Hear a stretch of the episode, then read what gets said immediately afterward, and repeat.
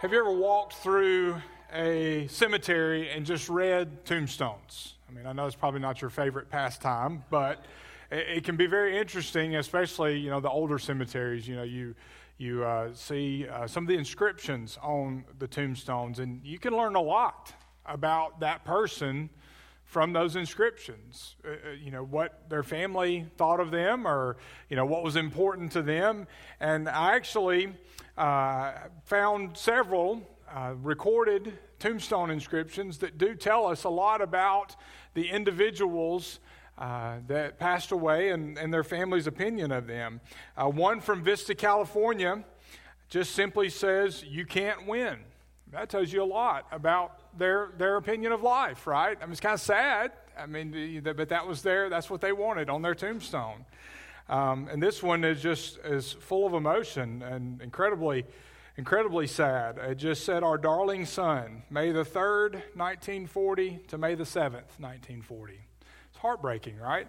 That tells you a lot right there. I mean, that, that, how, how many emotions did you feel just now?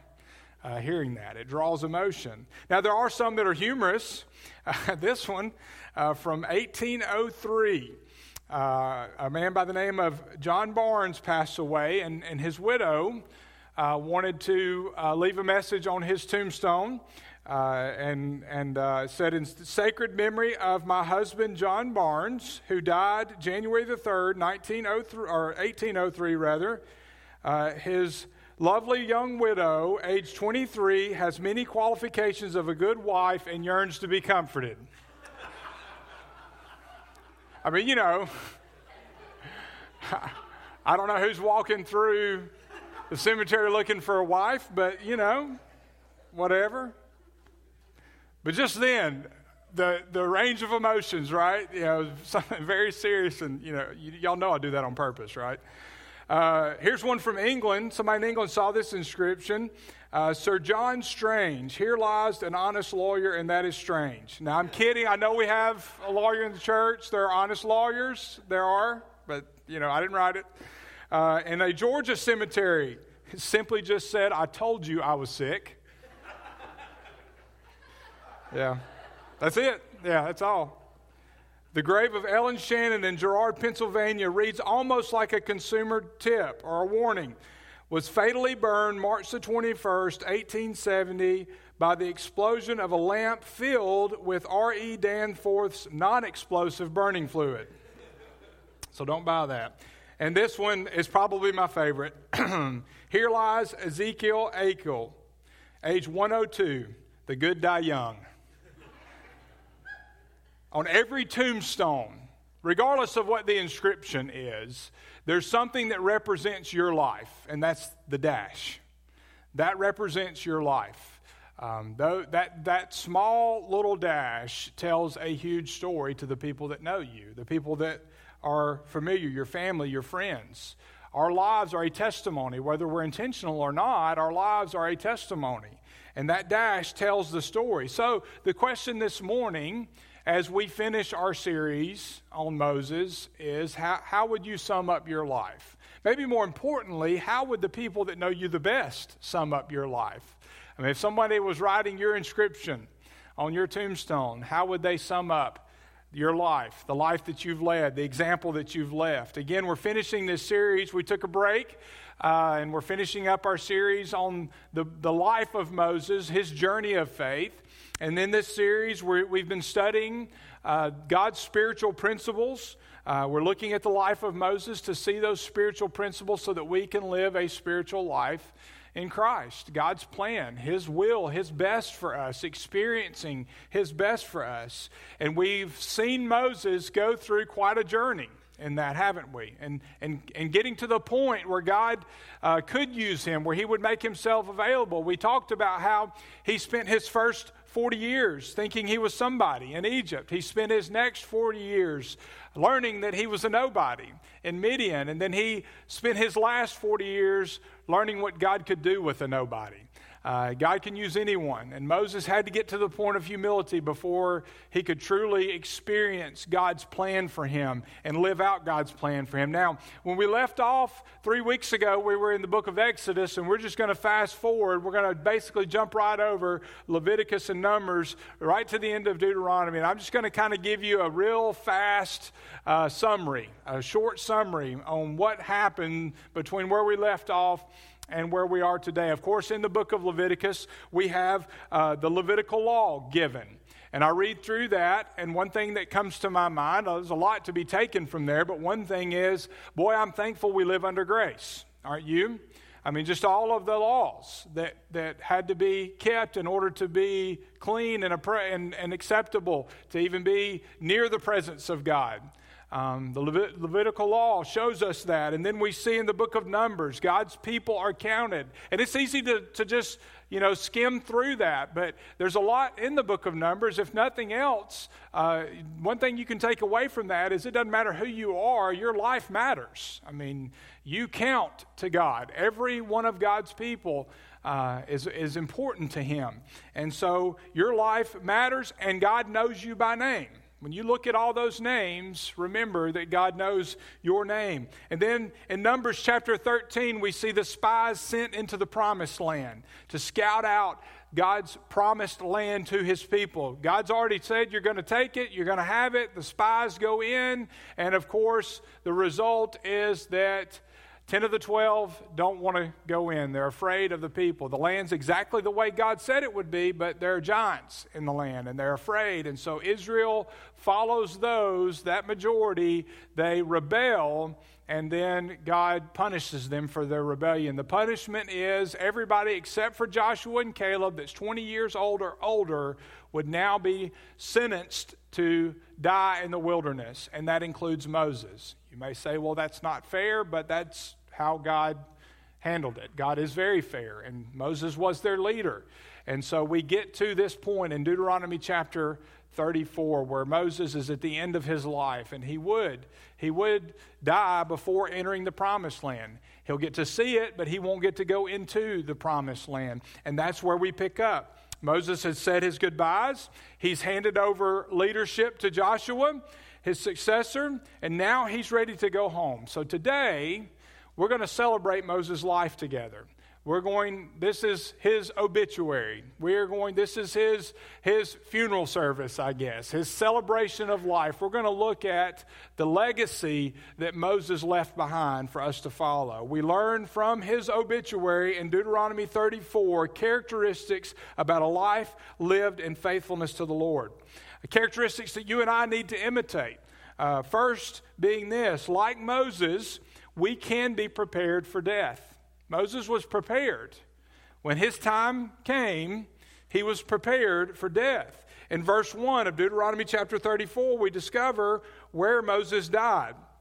Then Moses went up from the plains of Moab to Mount Nebo to the top of Pisgah. So we have his place of death. But, you know, one of the things that strikes me, and one of the reasons he was prepared about Moses that, that interests me, is that Moses was active all the way up to the very end. You know, I, am a baseball fan, and I enjoy baseball. Uh, I'm a Braves fan. And, uh, you know, one of the oldest players to ever play the game played for the Braves for a time, uh, a player by the name of Julio Franco. And I remember him playing. And, matter of fact, the last time he played uh, was in 2007 for the Braves, and he was 49 years old at the time uh, which is amazing. I mean, he was, he was uh, that he was able to continue uh, to do that. But he did. At the age of 45, as a matter of fact, he played for the Braves, left. He came back in 2007, but he was playing for the Braves at 45. Uh, he actually hit 300 for the season, and, and he played in 125 games. I just turned 44 this week, and I, you know, I, it just amazes me that this. I mean, not that I could ever do that anyway, but I mean, three, uh, 300 batting average, 125 games at 45 years old, and he continued to play. He was last in the majors in 2007, but he continued to play in Japan until 2015. His last season, he was 57 years old. Um, that's amazing that he could stay in that kind of shape. Another uh, athlete, uh, Gary Player, a famous golfer. You know, he's 85 years old. He's retired now, but he still shoots around par, which is impressive. But what's even more impressive is that at 85, he says he still does hundreds and hundreds and hundreds of sit ups a day when he doesn't travel. And he can still, when he's lifting weights, he can still lift 345 pounds. I mean, 85 years old. Uh, he's healthier than most people half his age. Uh, many people half his age. Um, impressive, but not quite as impressive as Moses. Moses, 120 years old, and he goes on a 4,500 mile hike straight up a mountain. I mean, to die. You know, I, don't, I couldn't do that right now. 120 years old, he goes on this hike up to this mountaintop to where God is going to put him to rest, to where he's going to uh, be, be buried. Um, Moses did just that. Now, again, not too many 120 year old men can climb up that mountain and live to tell about it because there aren't any 120 year old men alive that I'm aware of. Uh, not too many 85 year old men could climb up a mountain and live to tell about it, but Moses did it. And, and you know, when, when you look at Moses, again, he's missing out on the promised land. He's on the verge. He doesn't get to go in. Um, he's been faithful. But what we don't see, we see vitality, we see energy, we see commitment. But we, what we don't see here is self pity. Uh, we don't see Moses um, at the end of his life pitching a fit over what he doesn't get to do. He knew he's going to die. God had told him that he would. God had already replaced him. Joshua was his successor. That, that's in place. God's already replaced him. And, for the first time in 40 years, and maybe this is one reason he's not complaining right now, for the first time in 40 years, uh, the responsibility of leadership is on somebody else's shoulders. Uh, I can identify with that. You know, may, maybe, maybe he's, he's just happy that Joshua is calling the shots now and he's not having to, to do that. But you know, he, he you, we could all look at this and say, "Man, I'd be, I'd be upset all these years and not getting to go into the promised land." But no, Moses, he's at the end of his life and he's, he's at peace. He's satisfied. He, he is submitted to God's plan for his life and for his death. Um, this teaches us that for us as believers, we have no reason to fear um, we can be at peace, we can be satisfied even when we're facing death. Because of Christ, because He has defeated death, we, we have no reason to fear either in life or in death. And Moses was not. He, he didn't run, he wasn't panic stricken, and we don't have to be either. We can trust the Lord. Um, one day we will all die. And, you know, that's not to make you feel bad, but you know, just those tombstone inscriptions are a reminder. You know, we will all be faced with that. It's a part of life. And what someone once said, you're not ready to live until you're ready to die. And Moses was ready. He was prepared. He was prepared to leave this earth. Look at verses 1 through 3. And the Lord, the last part of verse 1, the Lord showed him all the land, Gilead as far as Dan, all of Naphtali, the land of Ephraim and Manasseh, all the land of Judah as far as the Mediterranean Sea, the Negev, the region from va- the valley of Jericho, the city of palms, as far as Zoar. You know, he's faced with death, and God's giving him this view of the promised land. He's opening up a new view. And in a similar way, when we're faced with death, we have a new view open to us, although it's much better than what Moses is seeing right here. Um, we, you know, what's in front of us for the believer is, is, is what we're in now doesn't compare in the slightest to what we will see when we um, leave this world, when Christ calls us home. A heavenly view, it's a whole new dimension. Paul tells us in 1 Corinthians 2 9, no eye has seen, no ear has heard, no mind has imagined what God has prepared for those who love him. And, you know, this, yeah, Moses is overlooking the promised land, but what's ahead of him is even greater. I mean, Moses is, is looking forward to heaven. You know, a place that makes the promised land look like my backyard. I mean, that's the reason he's not complaining here is he's been faithful. He is not afraid. He's at peace. He's accepted God's plan for him. And he knows, yeah, I'm not going to the promised land. I'm going somewhere far better than that. He knows his destiny is secure. God said to Moses, Moses, it's time to come home. Look at verse 4. The Lord said to him, This is the land I promised Abraham, Isaac, and Jacob. I will give it to your descendants. I've let you see it with your own eyes, but you will not cross into it. Moses, so Moses, the servant of the Lord, died there in the land of Moab, as the Lord had said. And that was it. The death of a true hero. Moses is gone. Um, whether you consider yourself a hero or not, I think we agree that Moses is a spiritual giant. Uh, we look at him as such, and appropriately so, not because of him, but because of what he allowed God to do through him, what God did do through him. Uh, you know, he is, he is somebody to look to. Uh, whether you consider yourself in the ballpark or not, a spiritual hero or not, we all come to this moment.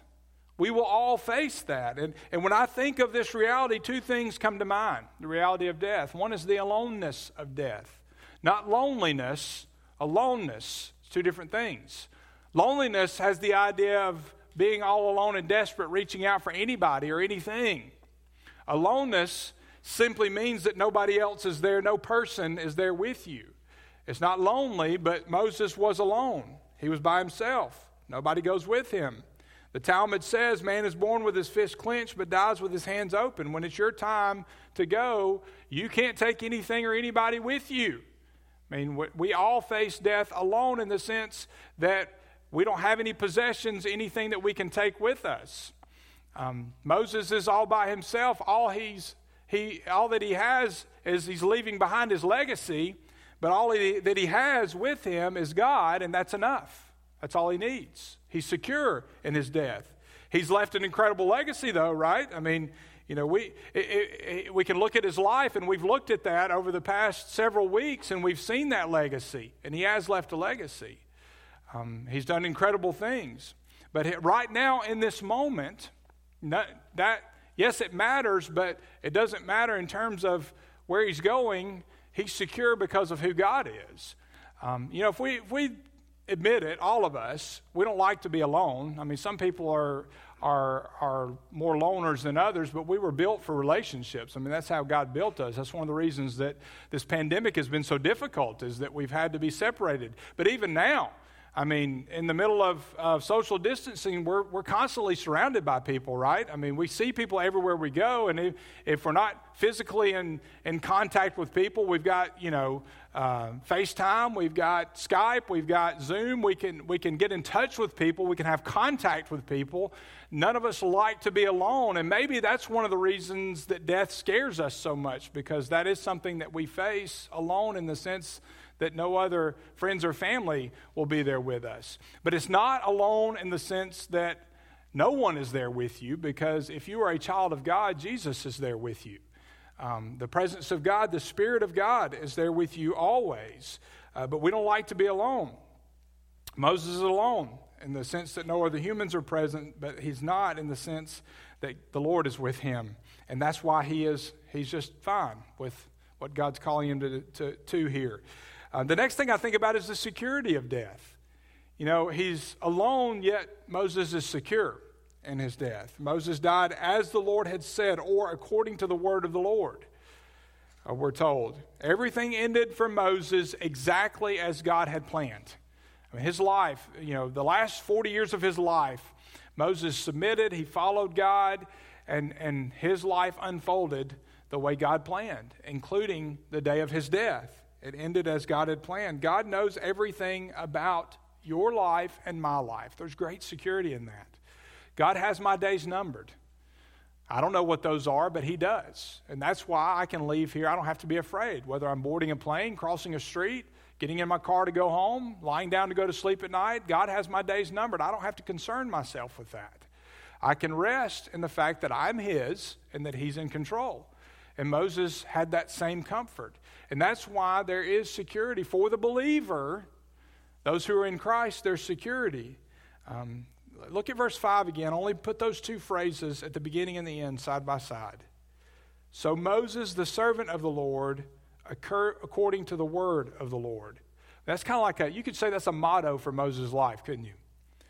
A servant of the Lord according to the word of the Lord. These two phrases fit together, and that's what brought Moses comfort. Aloneness and security, those two things side by side seem a little strange, don't they? That's not the first thing that probably pops into your head when you hear those two words together, especially when you're talking about death. But if you don't want to fear death, you have to put those two things together. Um, and the way that we think about death. You know, Paul was able to do this, and that's why he could write in Philippians 1 21 and 22 For me, living is Christ and dying is gain. Now, if I live on, the, on in the flesh, this means fruitful work for me, and I don't know which one I should choose. Moses died all by himself, but he was secure. We see in these last six verses of chapter 34 that news of his death spreads 120 years on this earth walking with the Lord, especially the last 40 years. He had accomplished incredible things. He was an educated man. He had done incredible things for the Lord. He had accomplished a lot in his life. But all that went away, all of that goes away at his death. All he has is God, and that's enough. I mean, Moses is saved by the same faith that you and I are saved. His was just an anticipatory faith, but he has salvation, he has God, and that's all he needs. He was prepared. And one of the reasons he's secure is because God has secured him. It's the same promise for us. If we are in Christ, then we are secure. Nothing can take away our salvation. As a matter of fact, if this isn't in your, in your notes or on your PowerPoint, uh, but if you look at John chapter 10, verse 27, Jesus speaks to this. He said, My sheep listen to my voice. I know them, and they follow me. I give them eternal life, and they will never perish. No one can snatch them away from me. For my Father has given them to me, and He is more powerful than anyone else. No one can snatch them from my Father's hand. I mean, when we are saved, we are in God's hand. And He says, You know, I'm going to hold on to you so tight that nobody can take you away. I mean, it's, it's as if I were to take these coins and put them in my hand and ask maybe two of my youngest children to come up here and help me and see if they can pull these coins out of my hand. All right? I mean, you think I'm strong enough to hold on to these coins? All right, why don't you try it first, Andy? Try to get my hand open. Hard as you can. Don't hurt yourself or me. All right. All right. Okay, don't fall. All right, you want to try? Go for it. Come on. Would y'all both like to try together? Don't hurt yourself. Wow. Okay, all right, all right, all right, all right. It's getting out of hand. All right. But hey, stay here, stay here. Wait a minute. It's pretty hard, right? And listen, there's probably somebody in this room that could open my hand, but you guys can't, right? Y'all tried really hard. How badly would you like to have these coins? Pretty, but unless I let you have them, you're not having them, right? Matter of fact, these coins, they're not going to jump out of my hand either, right? I mean, that's just not possible. It's not physically possible. Us, you may say, well, you know, what if I choose to run away from God? What if I choose to leave Him? By him saying he's got a hold of you, he's saying, I'm not going to let you do that. When we are his, we are his. He's not going to let us go. He could, I guess, because, you know, he's God. It wouldn't agree with his character, so in that sense, he couldn't. But even if he could, he's saying, I won't. He's saying, I've got you, and I'm not going to let go. And so, just like they can't open my hand, there's nothing you or anybody else can do to take you away from God. That's why we believe in eternal security. That's why we believe once saved, always saved.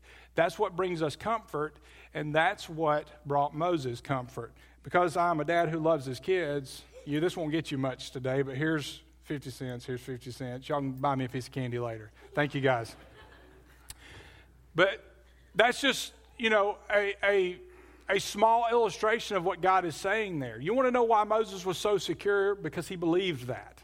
He believed he belonged to God. And he knew that nothing could change that. And he knew that to be absent from this life was to be with the Lord, and he was ready for that. He was at peace with that. He was prepared, and it gave him a proper perspective on life. And like Moses, you and I, second lesson we can learn from his life is that we can have a proper perspective on life. Death has a way of putting things in perspective, doesn't it? It does. Yeah, I'll never forget. Um, it, it's easy to become familiar with death. I mean, you know, it may, may be hard to imagine, but depending on your profession, uh, it's easy to become familiar with. I'll, I'll, never forget when I was in junior high school. Uh, when I was in the youth group, we did Judgment House. Do y'all remember Judgment House?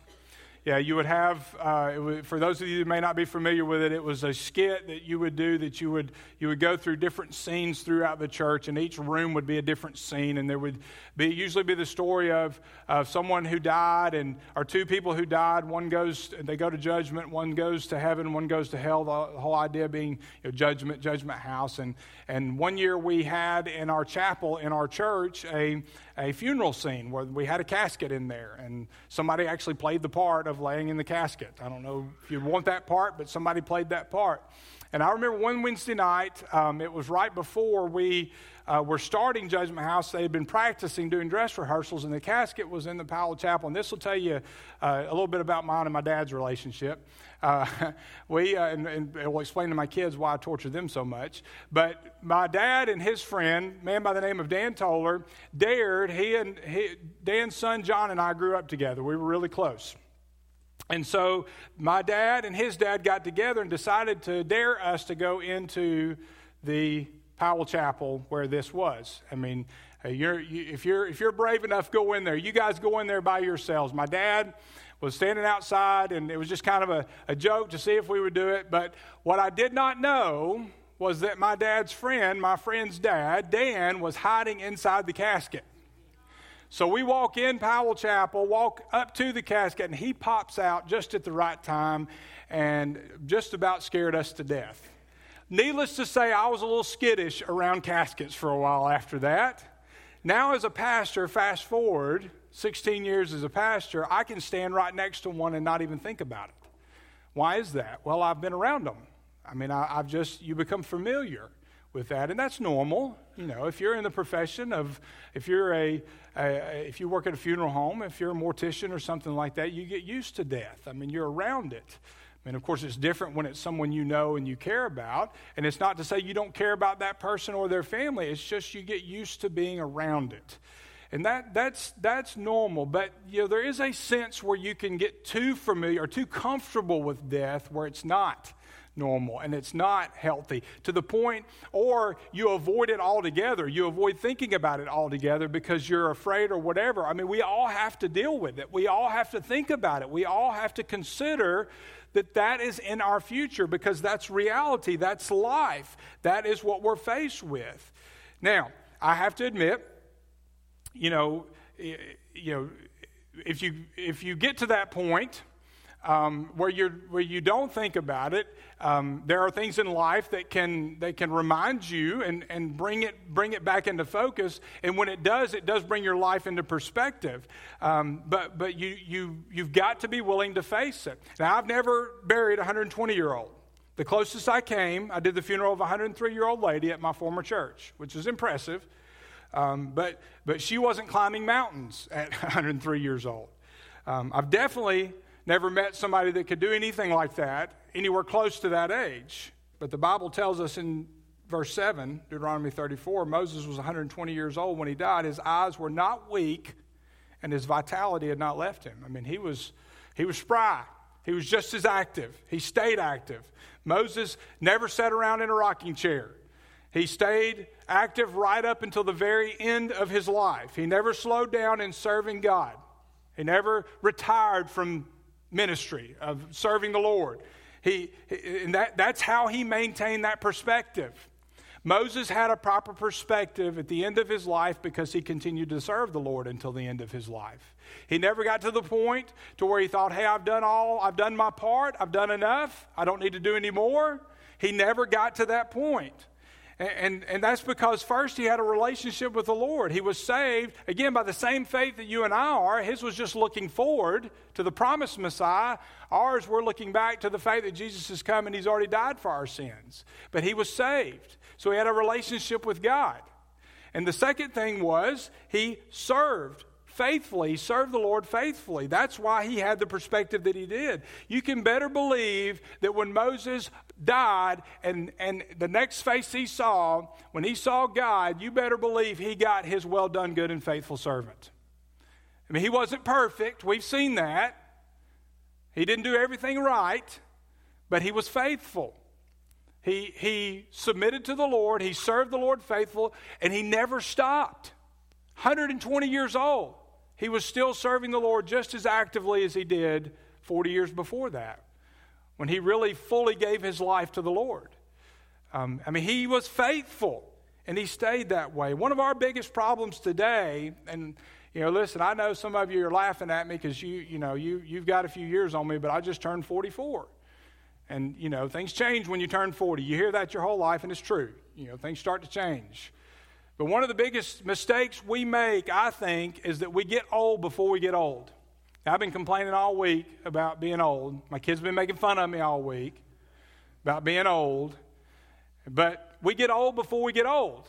We give up. We decide, oh, it's, you know, it's time to, time to quit. It's time to stop. Let somebody else do it. I've done my part. And, and that's a dangerous thing to get into that attitude. You know, I'm not speaking against retirement. I mean, you know, everybody, does, you know, you work and you earn your retirement. You know, retire from your, your work, but don't stop living. Don't stop serving the Lord. I mean, we get to a point to where we think, well, it's somebody else's turn. No, God still has a plan for you. Whether you're 9 or 90, if you've still got breath in your lungs, God has a plan for you. And He wants to use you for His glory and for His service. And not to mention those of you that are advanced in years, you've got wisdom that those of us who still like to call ourselves young need, whether I am or not. There's wisdom, there's experience in serving the Lord. God's got a plan for you, whether you're young or old. You can serve the Lord. Moses' perspective on life was this. This is a great, a great attitude to adopt. As long as there's breath in my body, I'm going to live for the Lord. I'm going to do my part. He never gave up, he never stopped. Moses had this perspective, and that allowed him to live life to the fullest. And like Moses, we can live life to the fullest. His perspective, his relationship with God, his perspective on life, he was prepared for death. He had the right perspective, and he lived life to the fullest. The truth is, you're as old as you want to be. Now, I'm not discounting physical ailments and things that come with age. That's real, you know. But you and I both know how we live life, what we do or don't do, has a lot to do with our attitude and our perspective on life. What we think is important, what we think is valuable or not. I mean, a lot, even how we feel to a great degree, has a lot to do with our attitude. I mean, there have been scientific studies, medical studies on how, you know, your attitude and, and even depression and things like that. Not that, you know, you, there are chemical de- things that happen that are outside of people's control. I'm not discounting that, that's real. But even that can have a negative impact on your health, right? And the way I look at my life, the way I value my life, what I choose to do with my time and with my body physically can have great impact on my life. It has a lot to do with how we think. Jim Elliot once said, Wherever you are, be all there. Live to the hilt every situation you be- believe to be the will of God.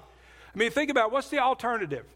We're faced with difficult circumstances right now. Things are scary. I mean, do we crawl in bed, pull the covers over our head, and give up? I mean, that's one option. I mean, yes, we should be careful. We should be distanced. We should, you know, watch out for other people and, and all of those things. But I, I would submit that giving up on life is not the answer.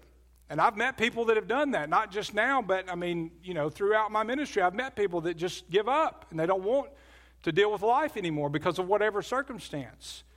And, and, it's amazing what that will do.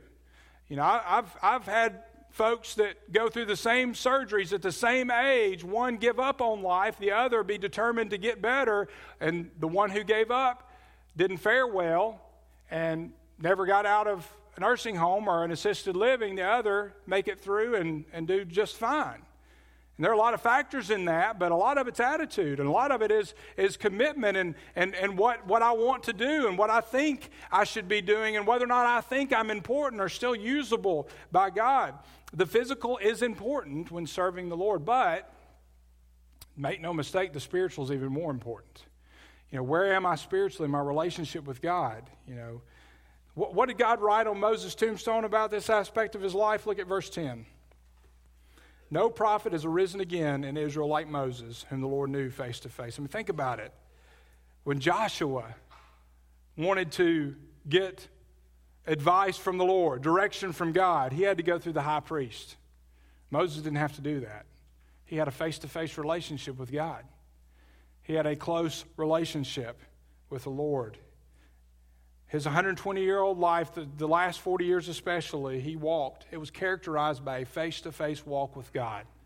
Man, that's a pretty good way to be characterized. Wouldn't you agree? I, I, that's, that's what I'd like on my tombstone. He walked with the Lord. I'd be fine with that.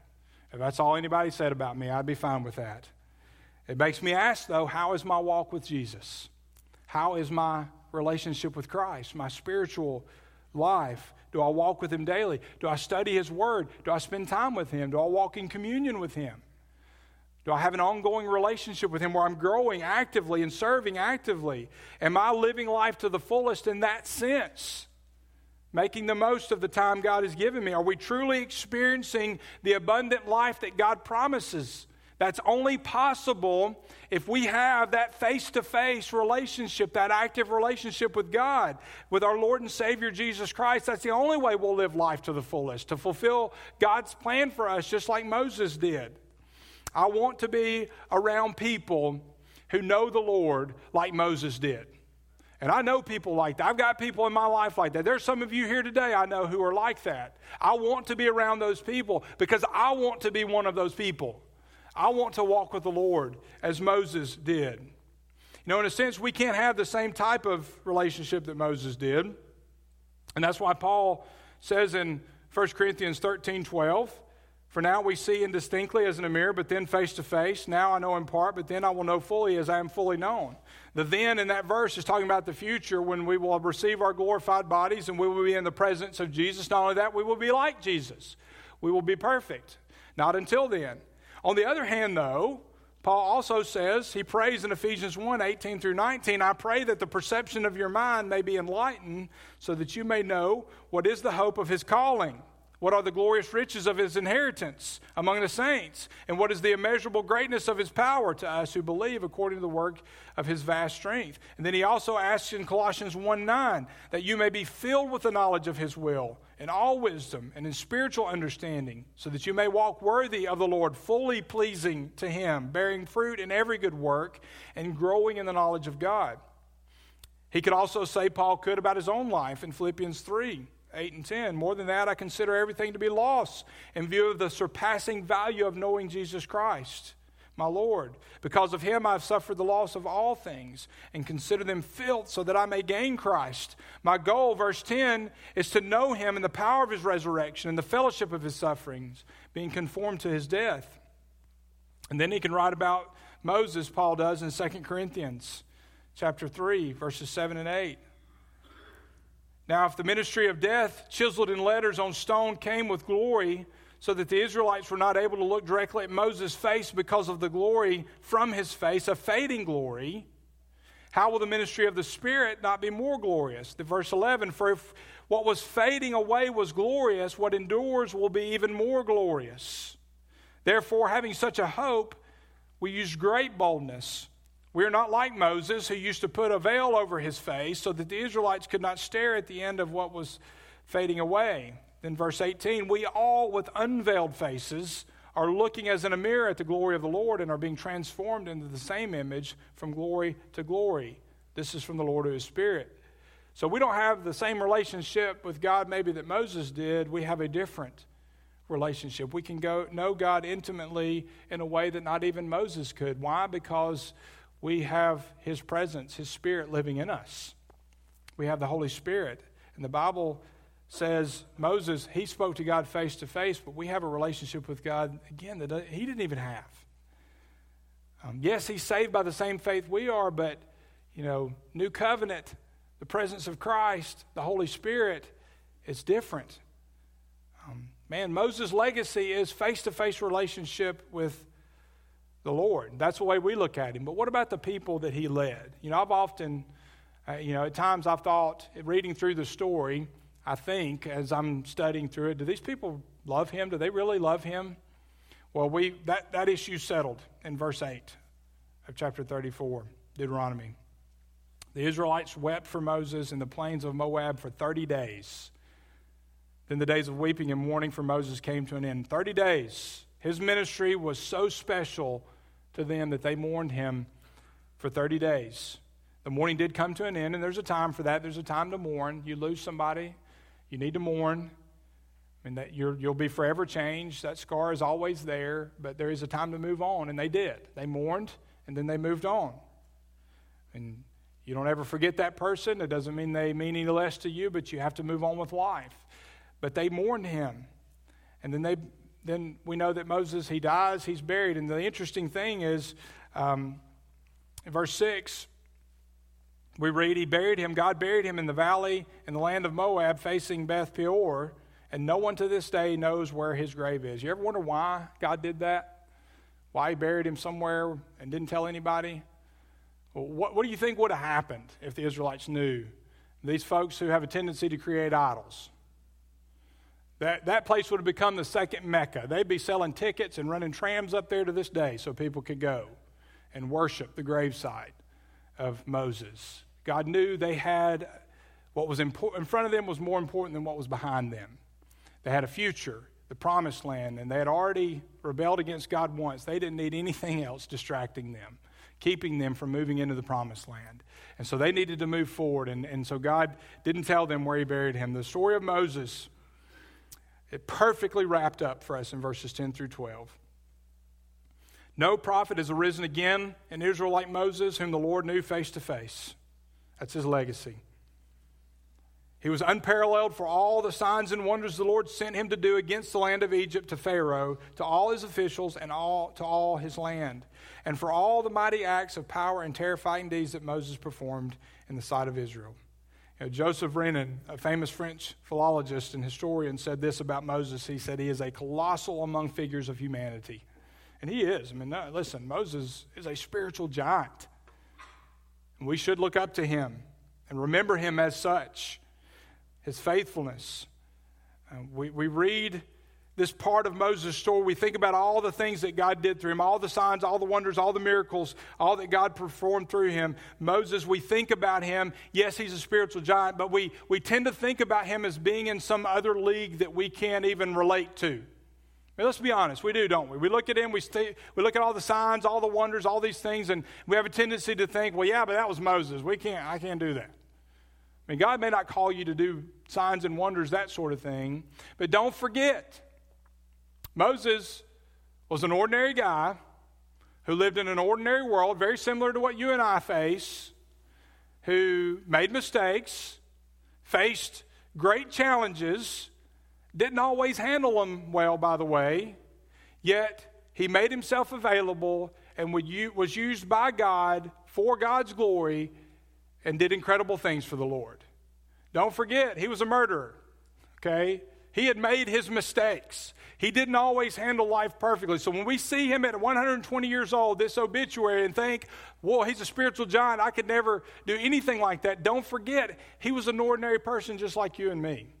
God uses ordinary people to do extraordinary things. The difference came at 80 years old when Moses said, Okay, I'll do what you want. Your way, not my way. I'm not going to try to do your, your thing my way, God. I'm going to let you do your thing your way through me. When he got to that point, that's when God went to work. In that last 40 years, man, that last 40 years, God did an incredible work in and through Moses. And we have, we have the record, we have the example. But I just want to wrap up this series by highlighting really quickly three areas of Moses' life that, that, that gave his life meaning and depth and perspective. And we'll end with this. One, Moses discovered that the secret to fulfillment in life is getting involved. I mean, he fought God, send somebody else, I can't talk, on and on and on.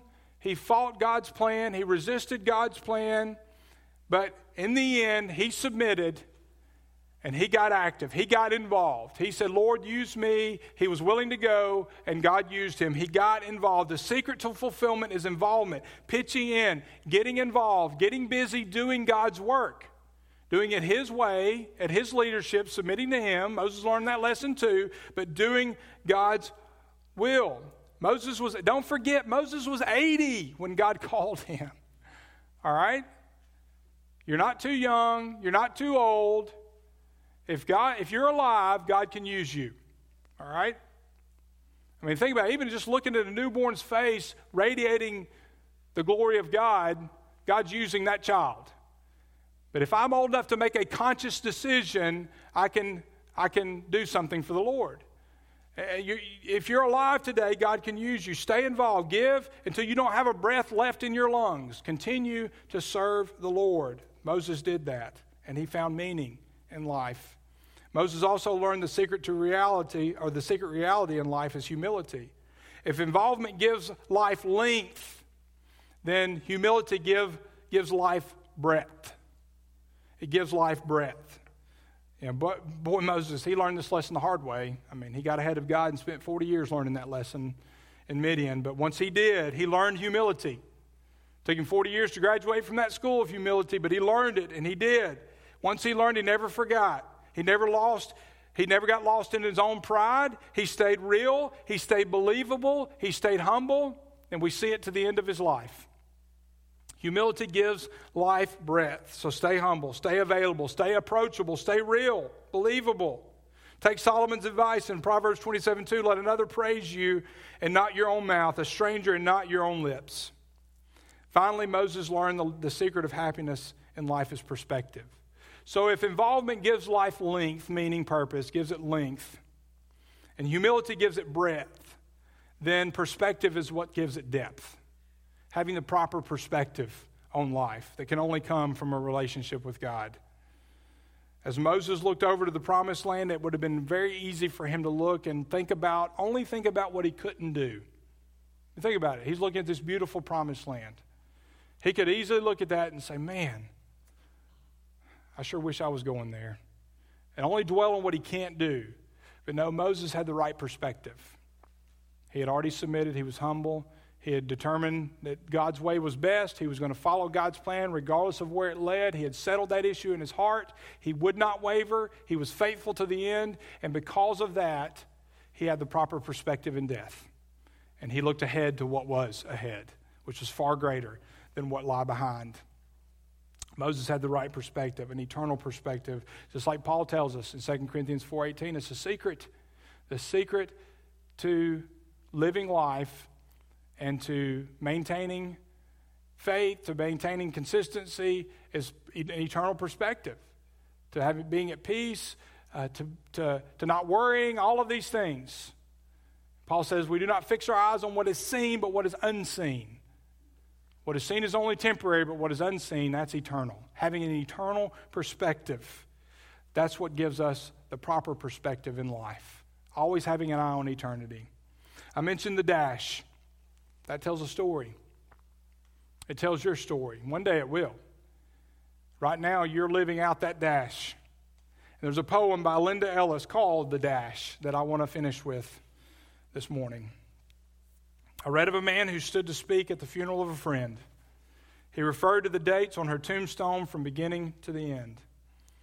He noted that the first came that first came her date of birth and spoke of the following date with tears. But he said what mattered most of all was the dash between those years. For the dash, that dash represents all the time that she spent alive on earth. And now only those who loved her know what that little line is worth. For it matters not how much we own the cars, the house, the cash. What matters is how we live and love and how we spend our dash. So think about this long and hard. Are the things that you would like to change? For you can never know how much time is left that can still be rearranged. If we could just slow down enough to consider what's true and real and always try to understand the way other people feel and be less quick to anger and show appreciation more and love the people in our lives like we've never loved before.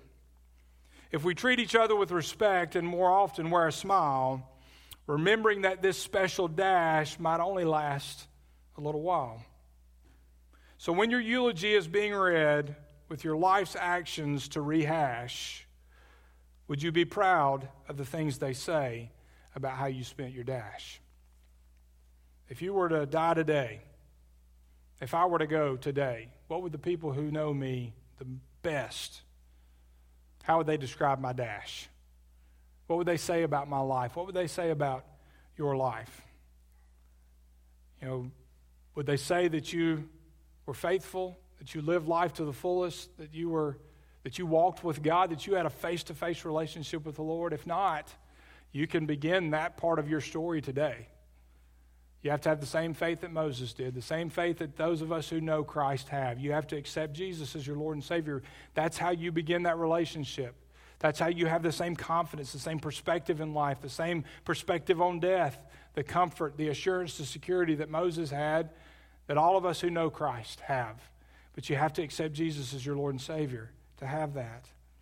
Do you have the right perspective? Are you living for the Lord? If you do know Christ, do you know the Lord? But if you do, are you living out your dash in a way that pleases Him? Are you living a living testimony? Will people say, he walked with God or she walked with God? Will that be a defining characteristic of your life? We have a God worth living for and worth dying for if necessary, if He calls us to. He deserves all of us, holding nothing back, living for Him, loving Him, living out His plan for our lives, not ours, not our own, advancing His kingdom, not our own. Moses teaches us that regardless of whether we live or, or die, period, God remains worthy of our praise, and He is worthy of all of us. Everything that we are, everything that we have. It should be our goal, just as it was Moses' goal, to bring honor, whether through my life or through my death. My desire should be to honor and glorify Him. And here's the thing if you do that, Think about your dash. Think about your tombstone. If you do that, if you live for His glory with all that you are, with all that you have, your tombstone will take care of itself. That dash, that story will write itself. It'll be the testimony of your faithfulness. Let's go to the Lord in prayer. God, thank you for the testimony of Moses. Thank you for his faithfulness that we can look at his life and see an ordinary guy who was not perfect, who made mistakes, didn't always get it right, but, but submitted to you, was obedient to you, was faithful in his service. And in the end, we consider him a spiritual giant, not because of who he is, but because of who you are and were through him, and who you will be through us if we will submit to you just as he did. You can use anyone for your glory, for your kingdom. But you don't force us into your service. We have to submit.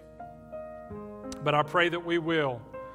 That begins with a relationship with you through your Son, Jesus Christ. And I pray that if there's somebody here in this room or at home watching online, if they have not accepted your son Jesus as Lord and Savior, if they've never come to a point in their life where they've admitted, as we all have to, that we've sinned, we've fallen short of your glory, we've made mistakes, that we can't get into heaven with the sin that we have in our lives, but also believe that Jesus, you died a perfect, sinless death to take away that sin.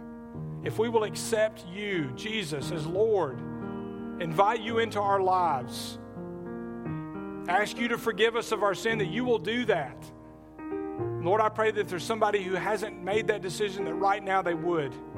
That they would just cry out to you where they are, invite you into their lives, and receive the gift of salvation. For those of us who know you, Lord, I pray that we would look at the life of Moses and evaluate how we're living out our dash. How are we, what legacy are we leaving?